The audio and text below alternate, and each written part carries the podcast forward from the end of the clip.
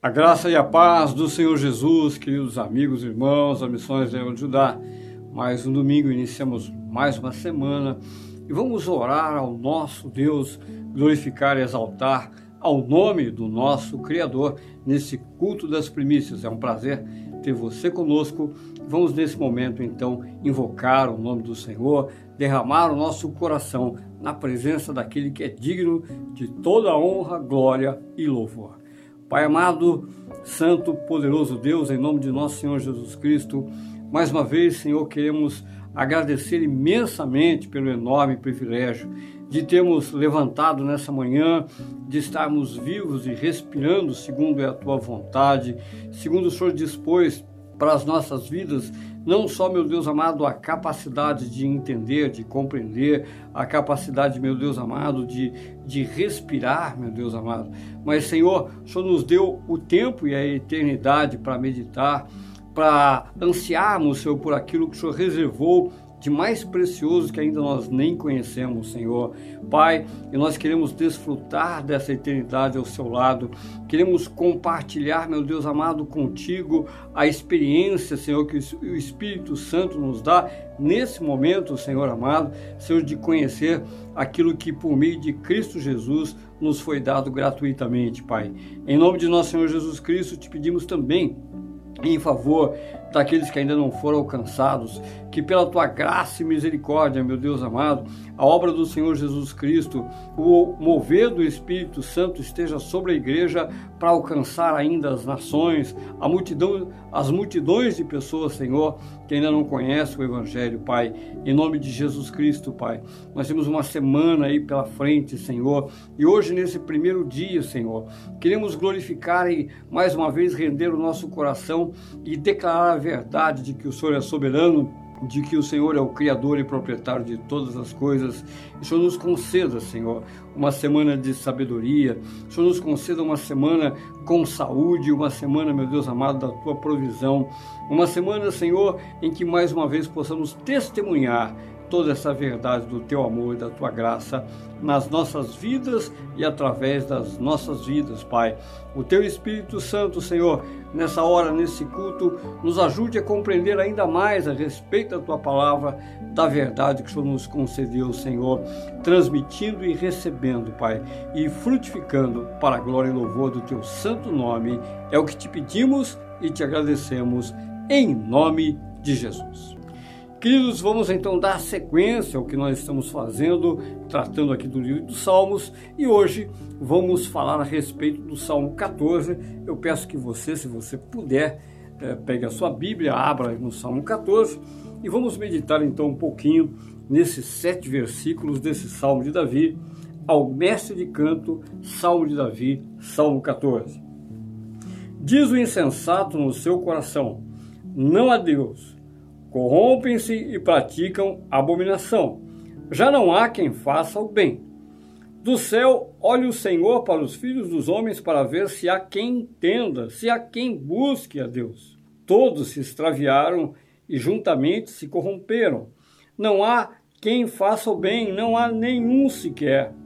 Acaso não entendem todos os obreiros da iniquidade que devoram o meu povo como quem come pão que não invocam o Senhor?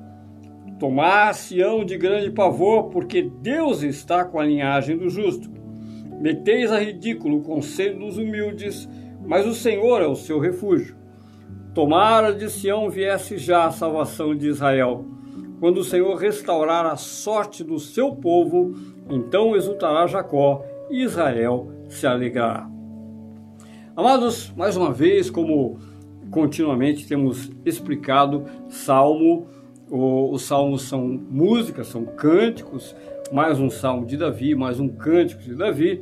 E Davi, mais uma vez, está expressando aqui uma emoção, mas esse é um salmo com uma visão profundamente é, escatológica, né? está olhando para um tempo que, embora Davi tenha vivido um pouco dessa realidade, ele não viveu a totalidade dessa realidade.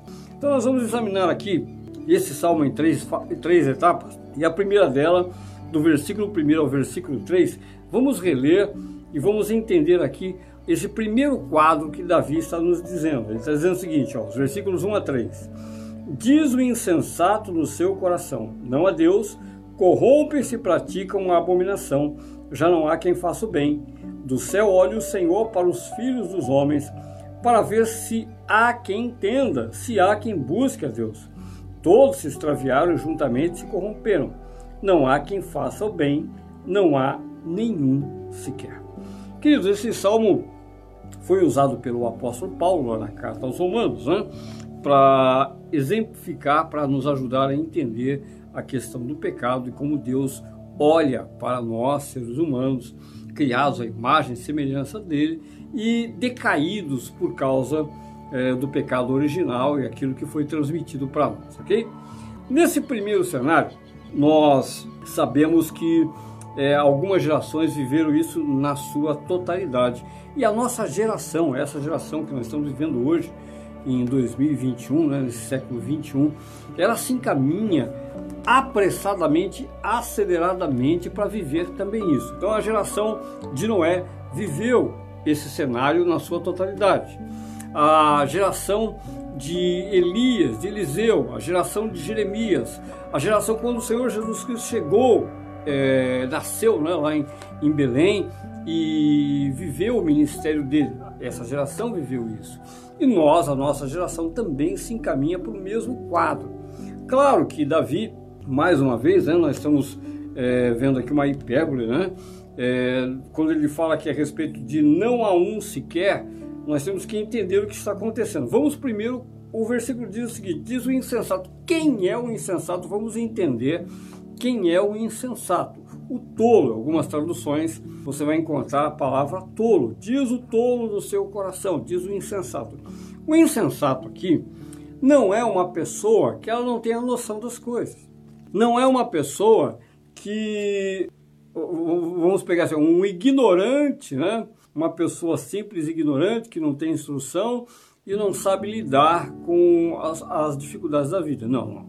O insensato aqui é uma pessoa que sabe, mas rejeita a verdade. A, a palavra aqui é a palavra Nabal, né? do hebraico, a palavra Nabal. E esse tipo de tolo é uma pessoa que despreza o conselho de Deus. Ela sabe da existência de Deus e na cabeça dela ela diz assim, no seu próprio coração, porque está falando aqui de coração, que ó, diz o insensato no seu coração. Ele raciocina com lógica, ele conhece a palavra, ou não, não digo que ele conhece literalmente a palavra em todos os detalhes, né? mas ele sabe da existência de Deus, ele não ignora a existência de Deus, mas ele se rebela contra a palavra de Deus. Ele diz no seu coração: não, não há Deus, não, é, não há Deus. Aqui a palavra Deus é Elohim, não é o, o tetragrama Yud Re Vav Re, aqui é Elohim. E a diferença entre uma coisa e outra é porque aqui ele está generalizando. E nós sabemos, na nossa, na nossa geração, ah, a maior parte das pessoas, inclusive muitos cristãos, agem como insensato. E você vai entender o que eu estou dizendo agora. Quando Davi está falando aqui do insensato, provavelmente ele escreveu esse salmo já no final da vida dele, no final do, de, de quando ele volta da revolta de Absalão. E ele tem uma visão profética escatológica, como eu disse. Nessa visão escatológica, naquele tempo, não se imaginava uma pessoa que, que fosse ateu, um homem ateu. Não, não, não. Todos eles sabiam da existência de Deus, reconheciam que havia um Criador, é, reconhecia até os deuses dos, das nações inimigas, que nem deuses são, ok? Então sabia da existência, do poder, mas é mais ou menos assim. Você vai reconhecer muita gente e eu espero que o seu coração não seja dessa forma. Muita gente que pensa assim e diz assim: ah, tá bom, é verdade, Deus existe, mas eu não acredito que Deus seja como, é, vou colocar esse termo, né? Como os crentes dizem. Eu não acredito que Deus seja exatamente como está na Bíblia. Eu não acredito porque a Bíblia foi escrita por homens. Então, os homens escreveram lá, colocaram suas ideias. Não, Deus existe, mas não é daquele jeito. Então, ele molda Deus no seu próprio coração. Ele coloca, ele cria uma fantasia de Deus. Ele molda como qualquer idólatra moldaria uma estátua né, de gesso, uma estátua de ouro, de madeira, sei lá o que for. Ele cria uma imagem no coração de Deus, na mente e no coração, e rejeita o Deus da Bíblia. Agora, por que essas coisas acontecem? Veja bem, diz o insensato no seu coração, não a Deus, corrompem-se e praticam abominação, coisas detestáveis. Já não há quem faça o bem. Quando nós paramos para pensar que isso aqui dá essa impressão que nós estamos falando de pessoas que realmente andam de uma forma é, grotesca, rejeitando bem, criminosos, uh, traficantes, esse tipo de, né, de, de, classe de pessoas. É, então fica fácil a gente se colocar numa situação confortável, numa posição mediana. Mas não é disso que Davi está falando. Davi está falando de algo muito mais profundo.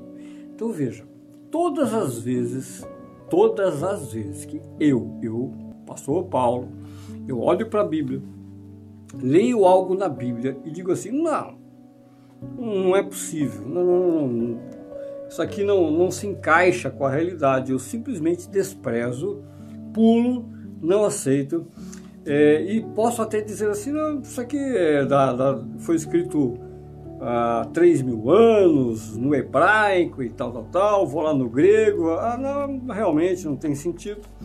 E não medito para saber realmente a profundidade dos fatos, no meu caso, tá?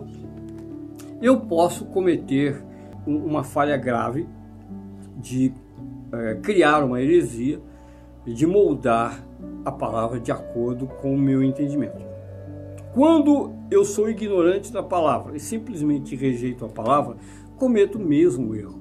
Então, aqui, quando Davi está falando aqui, ó, não há, olha aqui o versículo 3, ó, não há quem faça o bem, não há nenhum sequer, nenhum sequer.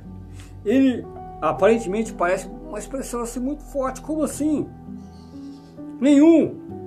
Sim, por quê? Porque facilmente, facilmente todos nós nos desviamos da verdade absoluta de Deus quando olhamos para a Bíblia, olhamos para a Bíblia e começamos então a riscar da Bíblia aquilo que não convém.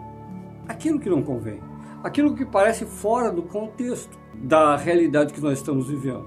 Então fica muito fácil eu me desviar da verdade por não aceitar que a Bíblia que tem dois mil anos, essa Bíblia, o Antigo e o Novo Testamento, tem dois mil anos, Deus não muda, Deus é o mesmo e Deus, de acordo com a filosofia moderna, de acordo com a psicologia moderna, Deus não se encaixa, Deus não é politicamente correto.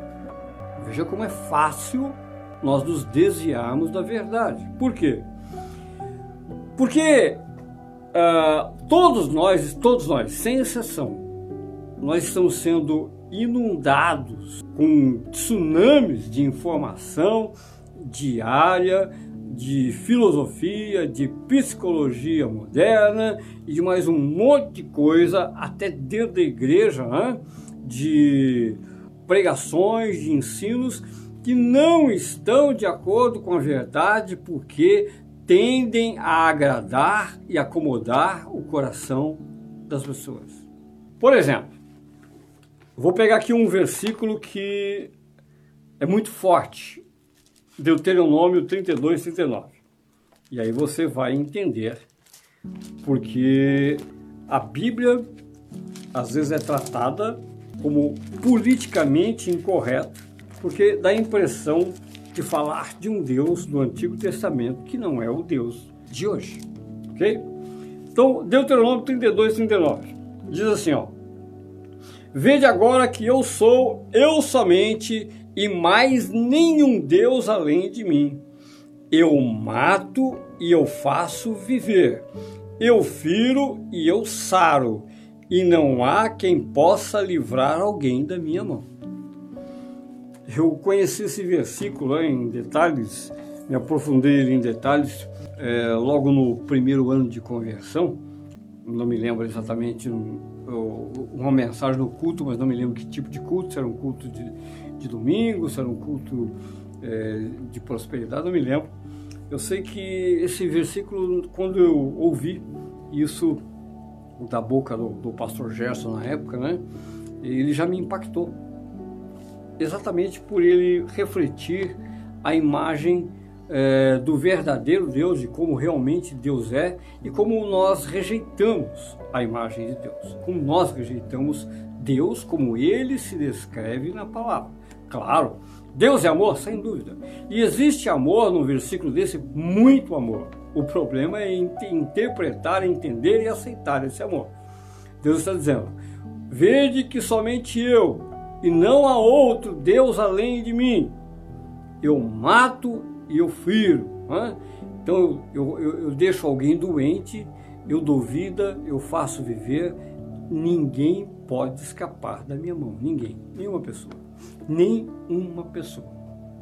Então você e eu, nós temos que admitir, que reconhecer que todos nós estamos nas mãos do Deus que define o destino das nossas vidas.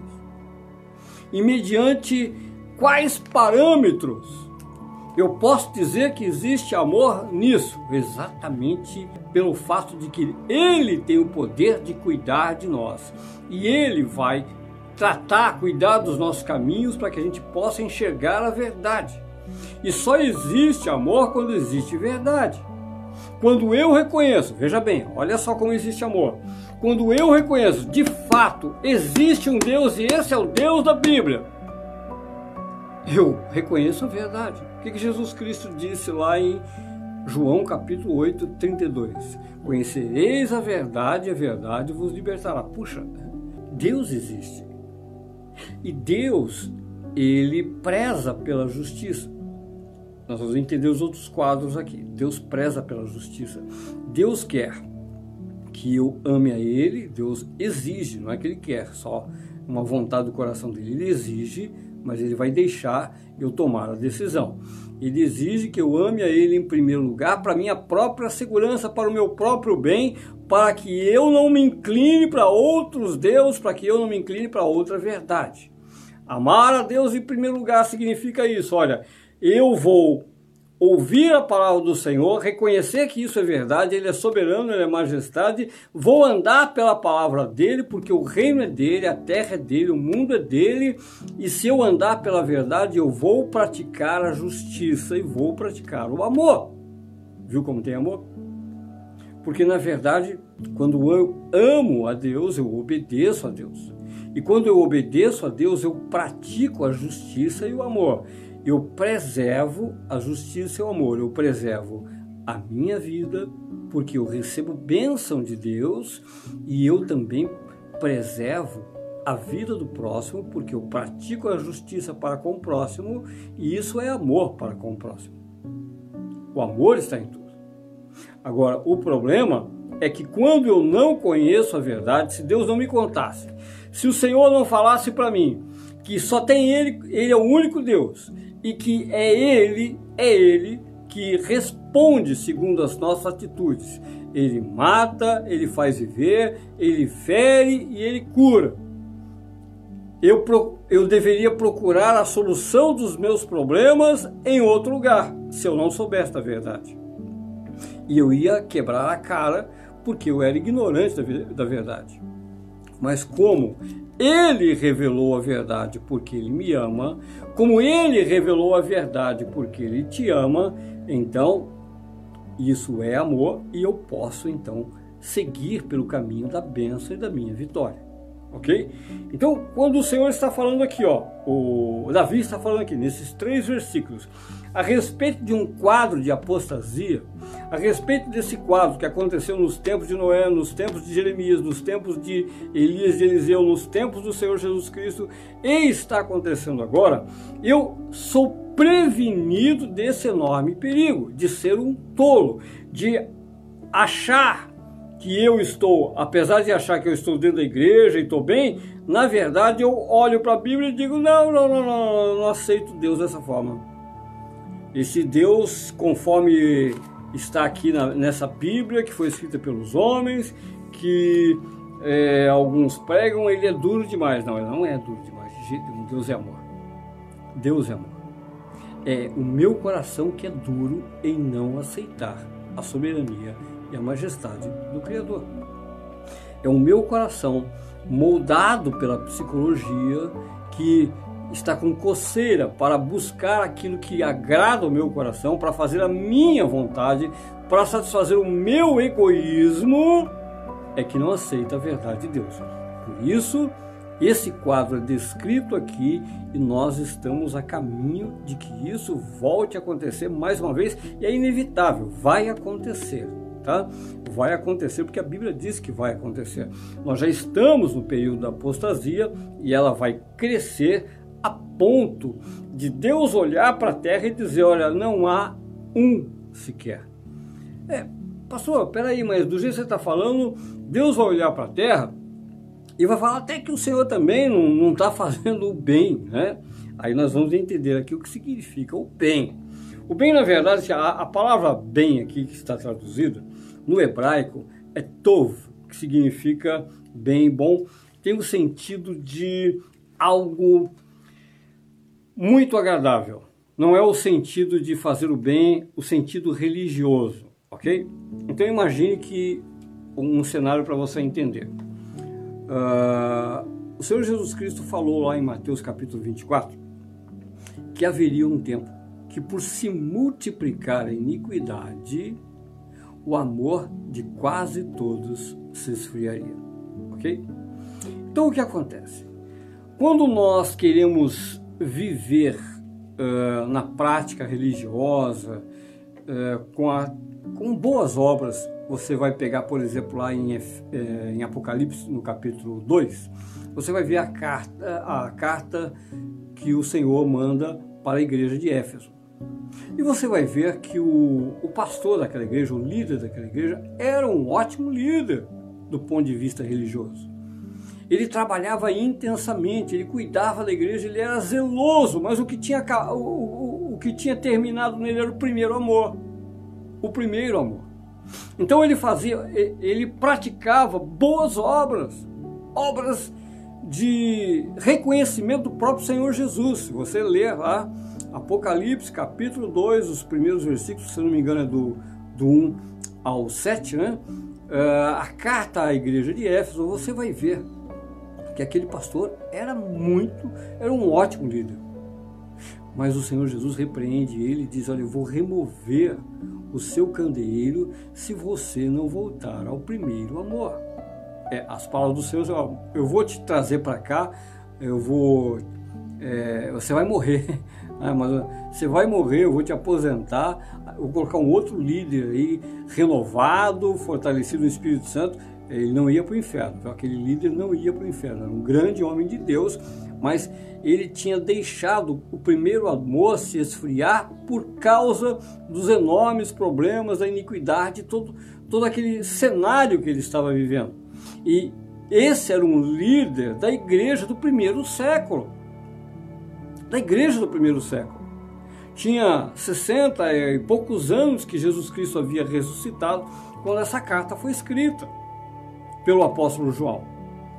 Então, nós estamos há dois mil anos dessa carta, aquele pastor viveu essa situação, e agora, quando nós olhamos para o Salmo de Davi, o Salmo 14, nós olhamos para a nossa realidade e, e podemos ver com clareza aquilo que Jesus Cristo é, escreveu, não falou, né? Em Mateus capítulo 24, que realmente isso vai acontecer. Por isso, eu disse, até, é claro, evidentemente, quando isso acontecer, o nosso coração ele, ele tende a se esfriar, por quê? Porque chega uma hora que a gente, a gente se, é, se vê realmente incapaz de mover com as próprias mãos qualquer tipo de atitude. Né? E como se nós olhássemos para Deus e tivéssemos a impressão que o próprio Deus abandonou tudo. Né? Mas não é verdade. Deus não abandonou. Simplesmente, esse é o rumo de todas as coisas, é, é a tendência da natureza humana quando nós começamos, nós, o problema somos nós, nós começamos a querer moldar Deus do nosso jeito, de acordo com a nossa nosso entendimento que deveria ser. Ah, Deus, poxa, Senhor, mas só podia ser mais, né? Só, só podia ter escrito outras palavras lá no Apocalipse. O senhor poderia ter feito um final feliz ao invés daquele final. O detalhe é sempre o mesmo. Nós, vamos ver aqui na, na, no, no segundo cenário, que nós esquecemos dos valores eternos e nós nos fixamos nos valores transitórios. Nos valores transitórios. O problema é ponderar no coração o que é felicidade. Esse é o problema. Claro, nós estamos nessa carne, nós estamos buscando, eu não vou nem dizer aqui os prazeres da vida, não, não, mas nós estamos buscando o bem-estar, nós estamos buscando, lutando por uma condição melhor, nós estamos na expectativa de que Deus mova alguma coisa é, para que a vida seja, a paz venha, a vida seja mais confortável ok? Todos nós estamos buscando isso, sem exceção, mesmo sabendo que se nós estivermos vivendo realmente o, o tempo do princípio das dores, as coisas só vão piorar. Mesmo sabendo disso, nós continuamos orando, lutando e na expectativa que não seja esse momento, na expectativa que Deus ainda mova a mão dele para que nós tenhamos um tempo de paz, um cenário mais agradável. Essa é a nossa natureza humana. E nós estamos vivendo nessa carne e buscamos isso, buscamos conforto para as nossas famílias, recurso, provisão, buscamos momentos de lazer, momentos de alegria, sim. É, e isso é pecado? Não, de forma alguma. Isso, vou repetir, faz parte da nossa natureza humana buscar isso e é o próprio Deus que colocou no nosso coração uh, lutar pela felicidade. E nós não sabemos exatamente se esse é o tempo do princípio das dores, se a grande tribulação, nós não sabemos exatamente, nós acreditamos por causa dos sinais. Os sinais são claros, os sinais são evidentes. Eu tenho que andar em prudência, eu tenho que andar em sabedoria. Eu não posso dar um passo acreditando que é, nada disso é, vai acontecer. Por quê? Porque vai acontecer. E pode ser a nossa geração. Pode estar acontecendo exatamente agora. Nós podemos ser a última geração da Terra que vai pregar o Evangelho. Isso pode estar acontecendo agora. Os sinais são claros. Nós só não podemos nos atrever a garantir. Né? Olha, eu tenho certeza que em tal ano, daqui a tantos anos e tal. Não, nós supomos realmente pela, pela palavra de Deus dá-se a impressão que estamos realmente no final e que não demora. Não é? Os sinais são muito claros, ok? Agora, o que acontece? Uh, no final dos tempos, o Senhor Jesus Cristo disse isso, a Bíblia diz isso, que esse cenário vai acontecer. O meu coração, eu não vou conseguir fazer algo muito surpreendente, não é muito surpreendente. A palavra tove, que como eu disse, fazer o bem, significa assim, olha, eu, eu, vou, eu, eu vou frutificar obras de amor que Deus se agrade de tal forma que seja de cheiro agradável a Deus. Por quê? Por causa da iniquidade, por causa da maldade. Pelo contrário, eu vou me sentir é, pressionado por todas as coisas, desanimado, enfraquecido. Então não há um sequer, um sequer que consiga fazer esse tipo de obra não haverá uma única pessoa que encontre força para levar adiante esse tipo de obra que seja de cheiro agradável a Deus, ok? Então é, é essa é esse é o panorama que Davi está descrevendo, o mesmo que aconteceu nos tempos de Noé, de Elias, de Eliseu, do Senhor Jesus Cristo, de Jeremias. Esse é o quadro, ok? Vamos então partir agora para os versículos 4 e 6, o segundo cenário. Segundo cenário do Salmo 14. Acaso não entendem todos os obreiros da iniquidade que devoram o meu povo como quem come pão, que não invocam o Senhor? Olha só. Aqui a gente consegue enxergar esse quadro de uma forma bem clara. ele está falando de obreiros da iniquidade, ele não está falando aqui de, vou repetir, nós falamos de assassino, traficante, de é, drogado, de prostitutas, ele está falando de pessoas que frequentam a igreja, de religiosos que estão buscando com muita sede dinheiro e poder. Dinheiro e poder. Posição política, esse tipo de coisa. Aqui. Os obreiros aí, ó, ele está dizendo, ó, vocês aí que fazem, cometem tanta maldade, vocês estão achando que vocês estão invocando Deus aí por causa da atitude religiosa? Por isso que ele diz aqui, que não invocam o Senhor, vocês não entendem que vocês não estão invocando o Senhor? Que quando vocês vão ao templo, esse é o sentido aqui da época do templo, né? na verdade o, o tabernáculo Davi que era uh, aí numa tenda, né? Vocês não estão entendendo que quando vocês vão lá para o culto, lá no nosso arraial, onde está a arca, vocês parecem bons, bons crentes, parecem pessoas direitas, que vocês não estão invocando o Senhor, coisa nenhuma. Porque vocês saem dali e vocês buscam os seus interesses egoístas. Vocês saem dali para continuar oprimindo as pessoas em busca de poder, de posição, em busca de dinheiro, de ficarem ricos cada dia mais. Veja, veja como é um salmo escatológico, Davi é, viu parte disso acontecer e nós assistimos isso todos os dias.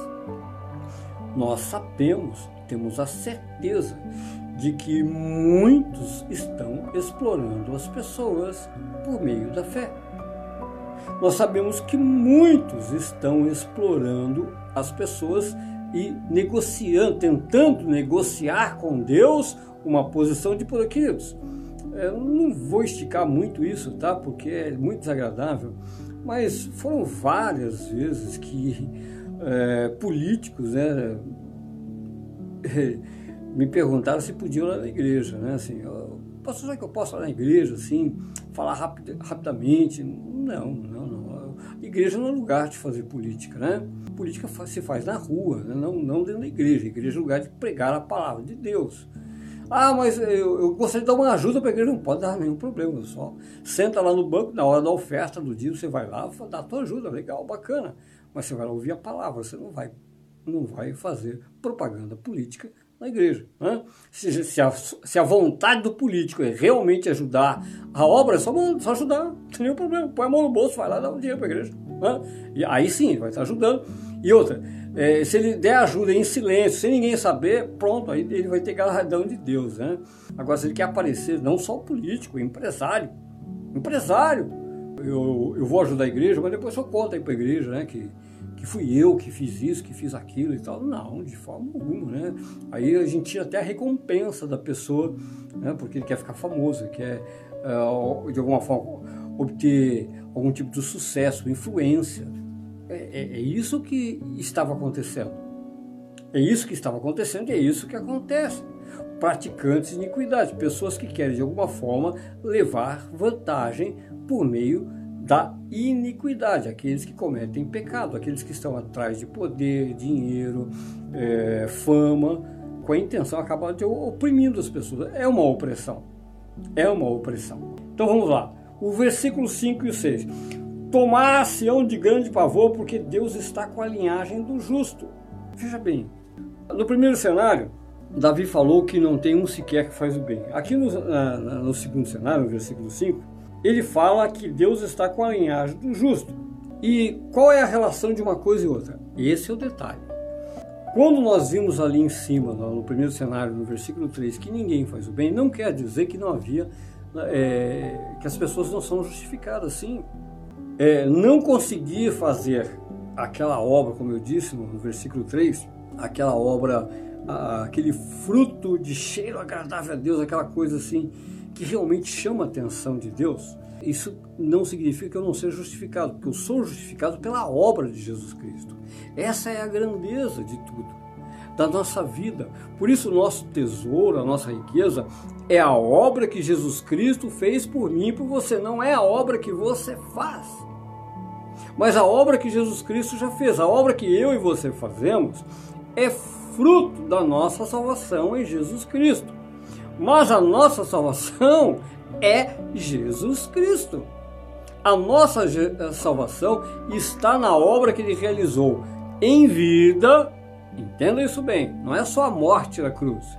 Ele viveu em justiça para morrer na cruz e nos dar vestes de louvor, para nos cobrir com a justiça dele, porque ele viveu em justiça. E essa, essas vestes de louvor, elas vêm sobre nós. Elas vêm sobre nós. Então, nós somos justos. Deus está com a geração dos justos. Embora eu não consiga, é, no, no, final desse tempo, que profeticamente Davi está falando, no final desse tempo, eu não consiga chamar a atenção de Deus com as minhas obras, nem por isso eu vou para o inferno. Não, isso, isso significa que eu não consigo, mas Deus me justificou e nada pode me separar do amor de Deus. Ele me ama. Foi Ele que me justificou por meio de Cristo Jesus. Por isso Ele está comigo. Agora, aqueles que praticam iniquidade, aqueles que praticam o mal, aqueles que andam sem temor de Deus, esses sim, esses sim, estão totalmente desviados da verdade de Deus. E o versículo 6: Meteis a ridículo o conselho dos humildes, mas o Senhor é o seu refúgio. Bom, esse versículo 6 fecha todo esse raciocínio aqui. Ele diz assim: ó, Meteis a ridículo o conselho dos humildes. Eu fiquei meditando, falando com o Senhor, para entender exatamente qual o sentido desse versículo que fecha esse raciocínio. Veja bem, o que é o conselho? Eu e você conhecemos a vontade de Deus, a verdade de Deus e o amparo de Deus para com as nossas vidas. Quando a Bíblia está falando ali, na tradução Almeida está como humilde, mas se você pegar a tradução original, o que se encaixaria ali melhor seria o afligido, o pobre, aquele que não tem um amparo. Vamos pensar que por causa do sistema, por causa do sistema, muitas pessoas hoje se sentem desamparadas no que diz respeito ao dia de hoje e ao futuro. Então o pobre, o pobre, ser pobre é um conceito. Ser pobre é um conceito. Você pega hoje uma pessoa pobre, que se considere pobre, aqui na nossa cidade de São José do Rio Preto, e você leva ela lá para o Haiti e fala para ela contar para as pessoas do Haiti como ela vive. A maior parte da população do Haiti vai olhar para ele e dizer: Você é rico. Então, pobreza é um conceito. Eu, eu posso ser pobre dentro desse meu, é, das minhas circunstâncias, desse ambiente que eu vivo. Aí eu vou lá para Haiti e descubro que de acordo com aquela realidade, eu sou rico. Tá? Então isso é conceito, é, não se consegue medir, não tem um valor absoluto, tá bom? Agora, o humilde aqui, que como eu disse, a melhor tradução seria esse pobre afligido, é aquela pessoa que ela não tem a segurança, a estabilidade, ela não tem amparo, ela não tem um amparo de família, ela não tem um amparo de governo que é, me deixa instável. Mas o conselho do pobre é o seguinte: confia no Senhor. É isso que está no versículo 6. A minha confiança não está naquilo que os políticos podem me oferecer. A minha confiança não está nem mesmo na minha família, porque de uma hora para, de uma hora para outra eu posso ficar sem família. O conselho de Deus para a minha vida, o conselho não é no sentido dele me dar um conselho, tá? Só é, é a palavra dele, é aquilo que a palavra dele fala a meu favor. O conselho dele é esse. O que a palavra está falando a meu favor? Se ampare no Senhor. Não importa qual seja a sua situação. Nas bem-aventuranças do Sermão do Monte, o Senhor Jesus, ele começa exatamente com isso. Bem-aventurado pobre de espírito, porque dele é o reino dos céus. Então, eu tenho de ser pobre de espírito. Ainda que eu tenha recurso, que eu tenha todo o amparo, se eu sou pobre de espírito, eu sei que tudo isso que me cerca, todo o amparo que me cerca hoje, circunstancialmente, pode sumir amanhã. Pode acabar amanhã. Pode. Agora, se eu sou pobre de espírito, o que acontece? Não, a minha, a minha estabilidade, e não estou falando aqui de estabilidade financeira só. Vamos, podemos pensar em termos de saúde, podemos pensar em termos de paz. Em paz, né? Como é importante a paz, eu, eu creio que a paz ela, é, ela vale, é, não dá para medir o valor que tem a paz. Né? Agora, o pobre de espírito é aquele que se ampara em Deus. Não importa o que eu viver hoje agora, não importa seja na minha família, seja na área financeira, seja é, no ministério, não importa o que eu viva hoje. Eu sei que a hora, se por acaso a minha situação mudar amanhã, o meu amparo está em Deus, não está em mim não está na minha capacidade, não está no meu dinheiro, não está na minha família, não está no, no, presidente, no governador, no prefeito, não está no meu amigo, não está no meu patrão, não está no dinheiro que eu tenho guardado, uh, não está no, no, na minha aposentadoria, nada disso, porque eu não sei o dia de amanhã o que pode acontecer, a não ser a verdade, que eu sou sustentado pela obra de Jesus Cristo, pelo poder de Jesus Cristo é Ele que me ampara. Queridos, isso pode parecer é, radical e dramático, mas não é. Não é. Quando você conversa com qualquer pessoa que esteve à beira da morte e se viu resgatado por Jesus Cristo, essa pessoa, ela aprendeu a ser humilde de coração e pobre de coração. Pode ter certeza disso. Claro, eu já disse, disse isso algumas vezes, não é que a gente tem um desejo que isso aconteça na vida das pessoas. Mas como no meu testemunho eu posso dizer que eu, eu sei o que é estar com o pé na cova, né? E sei o que é ser tirado de lá por Jesus Cristo. E conheço várias pessoas que viveram a mesma coisa. E o que acontece? Quando nós sabemos que nós vamos perder tudo, inclusive a vida, e de repente é, tudo nos é devolvido pela graça, pela misericórdia do Senhor, não por mérito nosso, porque a gente não merece, mas quando Ele manifesta essa graça e misericórdia, a gente vê que realmente nós somos totalmente vulneráveis. Totalmente vulneráveis. A qualquer momento, a qualquer momento, em, em menos de um segundo, você pode perder a vida. Ou você pode perder tudo e permanecer vivo. Imagina, é, é porque a gente vive numa situação mas é, é bom dramatizar um pouquinho para você poder é, meditar nisso e colocar isso no coração. Imagina você se acontece uma guerra, uma verdadeira guerra mundial. No momento da guerra, tudo muda completamente. Tudo muda. E cai uma bomba na sua cidade, no seu bairro e destrói tudo que você tem, mas você permanece vivo. Aí você olha para aquele cenário, isso aconteceu muito rapidamente de uma hora para outra, aquela, aquele cenário que para você era o seu conforto, a sua segurança, foi destruído por uma bomba. Isso é impossível? Não, não é impossível. Mas sabemos que não é possível. Mas dentro desse cenário, você ainda, como cristão, você olha e sabe, tudo bem, o Senhor disse que isso era possível acontecer, mas Ele é o meu amparo. Não sei porquê, Ele não permitiu que eu morresse, mas eu estou vivo. E, mas um dia eu vou morrer. E aí veio o conceito do, do humilde. Um dia eu vou morrer, mas enquanto eu estou vivo, vou viver para a glória dele. Enquanto eu estou vivo, vou continuar glorificando o nome do Senhor, porque esse é o conselho dele para a minha vida, porque a minha recompensa não está aqui. Queridos, esse é o grave problema da apostasia.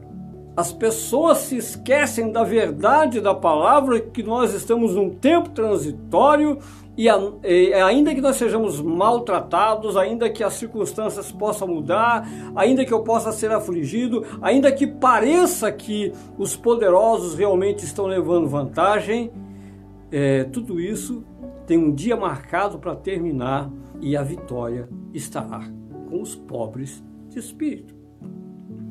Esse é o conselho. Uh, porque os opressores querem mudar o conselho. Porque eles querem me dar a impressão, eles querem dar a você a impressão que realmente o que vale a pena é o prazer dessa vida. E isso é uma mentira. Isso não é a verdade. Não é o prazer dessa vida que vale a pena. É a salvação, é a recompensa eterna que o Senhor reservou para aqueles a quem ele chamou. Essa é a verdade da Bíblia. Então, é um salmo um tanto difícil? Sim, mas verdadeiro. É um salmo escatológico que revela todo esse aspecto que nós estamos seguindo a caminho e é inevitável. E eu tenho que me posicionar. Olha só o que Davi fala agora no versículo 7. Tomara de Sião viesse já a salvação de Israel. Quando o Senhor restaurar a sorte do seu povo, então exultará Jacó Israel se alegrará. Do que Davi está falando? Davi é, era um momento glorioso em termos de recurso financeiro. Quando Davi escreveu esse salmo, era um momento glorioso. Tinha muito dinheiro em Israel. Israel era a nação poderosa do mundo nessa época. Então o problema aqui não era financeiro.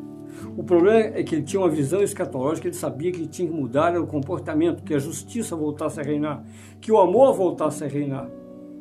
Davi sabia que é o comportamento das pessoas, e quando ele fala que quando o Senhor restaurar a sorte do seu povo, do seu povo, povo de Deus, quando mudar a sorte, quando tudo isso acabar, quando o Senhor Jesus Cristo voltar, então haverá exultação. Queridos, não tem como fugir dessa verdade. Somente, somente poderemos viver tempos de verdadeira paz, de justiça e de amor na volta do Senhor Jesus Cristo. É um salmo escatológico, é um salmo de advertência, é um salmo onde eu tenho que pesar o meu coração e ver se a mídia não está me influenciando com a psicologia, não está me influenciando com a filosofia, se a própria igreja, se eu estou ouvindo mensagens que me desviam da verdade de Deus, daquilo que Deus declara que Ele é, aquilo que Ele declara que é a vontade dEle, conforme a palavra dEle. Conforme a palavra dEle.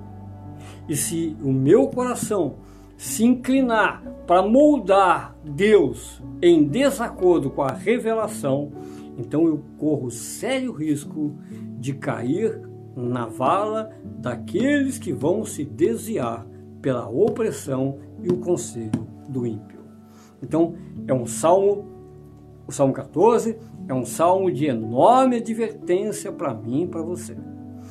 Escrito há mais de dois mil anos, mas aproximadamente três mil anos esse salmo foi escrito, para que eu e você pudéssemos entender e ponderar todos esses fatos como Davi enxergou, para que nós pudéssemos então nos corrigir e considerar a verdade, ponderar o nosso coração e nos ajustar, nos alinhar e nos preparar para esses dias difíceis. Amém? Então vamos orar ao Senhor. Ô Pai amado, santo e glorioso Deus, em nome de nosso Senhor Jesus Cristo, Pai querido, mais uma vez, nós rogamos a Ti, Senhor, que a obra do Teu Espírito Santo venha frutificar em nosso coração esse sentimento, meu Deus amado, de que nós temos que ser pobres em espírito, como o Senhor Jesus declarou no Sermão do Monte. Nós precisamos dessa obra, nós não podemos ficar olhando para as aparências, não podemos ser contaminados, meu Deus amado, pela filosofia, pela psicologia, Senhor, desse mundo, mas confiar na tua palavra que o Senhor é o mesmo ontem, hoje e será eternamente. Pela tua palavra e pelo teu poder, o Senhor vai sustentar a justiça e o amor, o Senhor vai preservar pela obra do nosso Senhor Jesus Cristo em cada um de nós, Pai. Fortalece a tua igreja. Concede, Pai, uma semana de vitória, meu Deus amado, ao teu povo, andando nos teus caminhos, perseverando, Pai, para a glória e louvor do teu santo nome. É o que te pedimos e te agradecemos, em nome de Jesus.